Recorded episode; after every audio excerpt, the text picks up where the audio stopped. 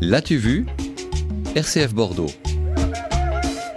Votre chronique BD, Claire Lecozic. Vous avez retenu Ulysse, les chants du retour. C'est une tranche de l'Odyssée d'Homère que l'on déguste en bande dessinée aujourd'hui On a tous rêvé, en lisant le récit d'Ulysse, de sa rencontre avec le géant cannibale Polyphème, avec Éole, le gardien des vents enfermé dans son île aux murailles de bronze, ou encore de la déesse magicienne Circé qui métamorphose les humains en animaux.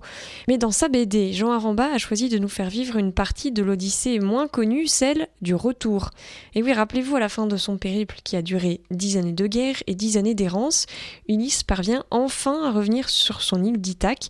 Il y accoste sous les traits d'un mendiant et doit retrouver son trône, sa famille. C'est la condition pour qu'il redevienne lui-même et c'est ça qui passionnait Jean Arambat. On dit d'Ulysse qu'il est lui-même et qu'il est un autre, en fait, qu'il est toujours le même en se faisant autre problèmes qui se posent à Ulysse, notamment son problème euh, d'identité, de récupération de soi, de reconquête aussi d'une dignité et d'une place dans le monde, sont aussi les nôtres. Mais alors à entendre euh, l'auteur Clairvy, est-ce que tout ceci n'est quand même pas un peu trop philosophique comme approche?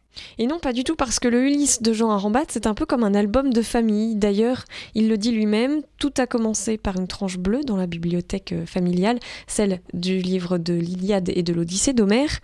Et ensuite, Ulysse l'accompagnait à la fois dans les livres d'histoire de l'école, mais également tout au long de sa vie. Résultat, dans Ulysse, les chants du retour, Jean Arambat nous propose de se pencher sur ce héros et poète, mais plutôt que de rédiger un énième essai sur ce passage de l'Odyssée, il nous l'a fait voir à travers ses yeux d'enfant, d'adolescent, d'homme, mais aussi à travers les yeux de chercheurs, de conservateurs, de musées, de poètes, de tous ces gens qu'il a rencontrés. Et la BD, je pouvais je pouvais ressusciter les morts, je pouvais faire intervenir Vernon, c'est ce grand commentateur du monde grec, le montrer dans des situations euh, véritables et, inédites. Euh, Jacqueline de Romilly aussi, la faire se balader dans un musée euh, avec des œuvres réelles et imaginaires, la faire se tenir debout à côté d'Ulysse la nuit dans le, dans le palais à la veille du massacre. Je pouvais faire tout ça et insérer des documents, tout un jeu visuel en fait pour que il y a comme un motif qui se répète comme ça, qui se répète de façon presque fractale, qui accompagne le, lecteur, qui le tienne par la main si possible, que ce soit un voyage euh, tout simplement.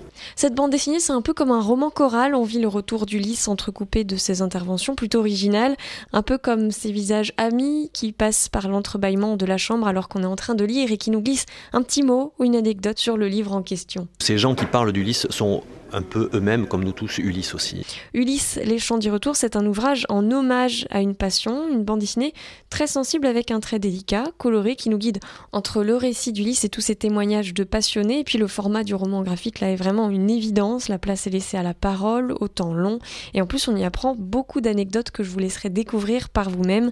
Bref, on voyage et on est heureux, comme Ulysse, en fait. Ah bah très bien, merci beaucoup, Claire Villocosic. Ulysse, Les Chants du Retour de Jean Arambat est paru aux éditions Actes Sud.